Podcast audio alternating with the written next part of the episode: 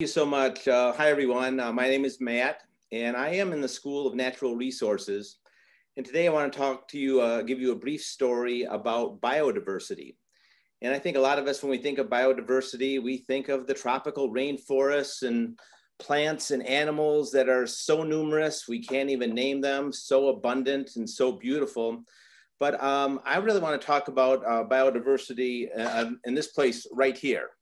So I think a lot of times we don't necessarily think of biodiversity like a tropical rainforest when we think of this place we call home.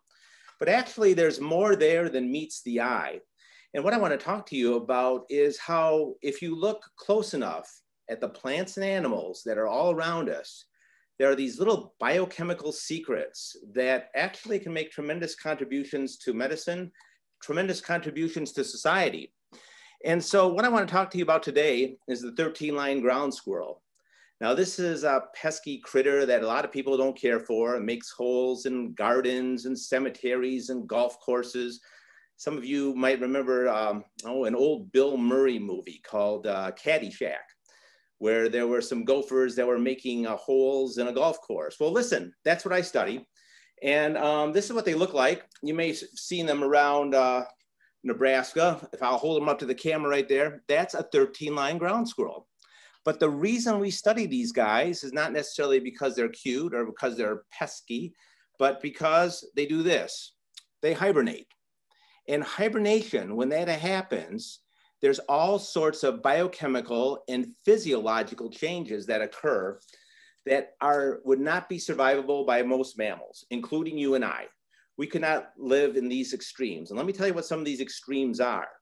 A body temperature that goes from our normal 98.6 Fahrenheit to about freezing, what would be about 40, 41 degrees Fahrenheit. A heart rate that goes from 300 or 400 beats per minute. And by the way, that rapid heart rate is really common in small mammals to one that's about five or six beats per minute. Oxygen consumption that's about 2% of normal.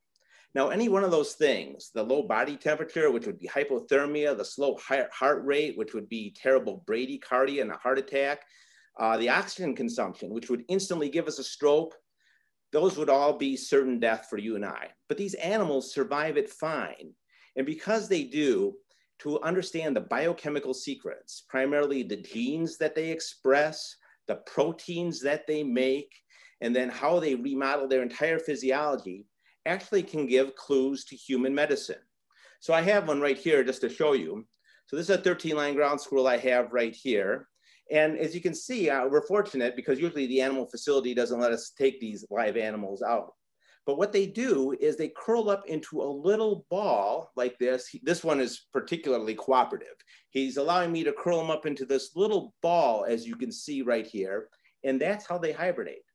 Now, in terms of those major physiological changes I was mentioning, those can give rise to things that can be potential therapies, like a therapy for hemorrhagic shock that we've developed in my laboratory. Hemorrhagic shock is profound bleeding.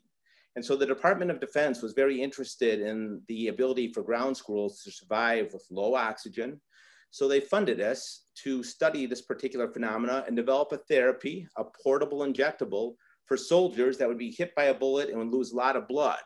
Because it was portable, they could take it on their body wherever they go, whether that could be like a remote mountaintop in Afghanistan, a village in Iraq, they would have this particular tool with them. But it's all based on hibernation physiology. One of the things that's really attractive about Nebraska is that um, there's certain things that we can do, but one of the things that we can do is get these guys right out in the field like this particular one was found uh, near a golf course in Wahoo, but then also cemeteries in Mead. These are the sorts of places where we get these guys. Another technology that we're um, hoping to pursue is one of organ preservation. When you think of organs and transplantation, organs can only be stored for a small amount of time before they have to go into the recipient. So that time from donor to recipient usually is only one day. Imagine if you could make it two days, you could establish organ banks. And so that's the kind of thing that I want Nebraskans to know about one of their own little critters. Thank you.